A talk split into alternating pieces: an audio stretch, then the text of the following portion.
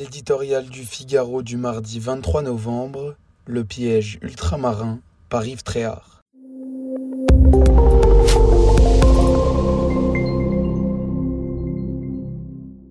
La tension est vive dans la France d'outre-mer, et pas seulement à cause de la crise sanitaire.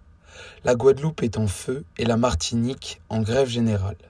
Sur ces deux îles, la contestation anti-vaccinale bat son plein. Le mal y est pourtant beaucoup plus profond entretenu par des discours radicaux qui flirtent souvent avec le complotisme et le racisme. La métropole est au banc des accusés. Dans la population, la défiance envers Paris a rarement atteint ce degré.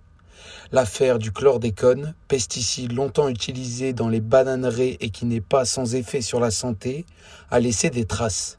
Elle est instrumentalisée par quelques activistes locaux qui manipulent une partie de la jeunesse sur place.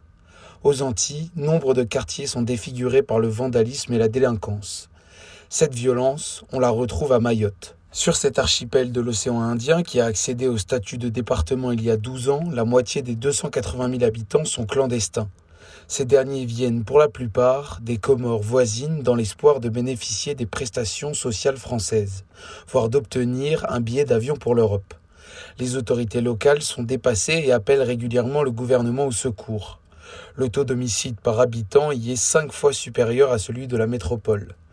Plus loin encore, au large du Pacifique, cette fois, c'est un autre dossier brûlant qui attend le pouvoir exécutif. Le 12 décembre, la Nouvelle-Calédonie décidera si elle reste dans le giron français ou pas.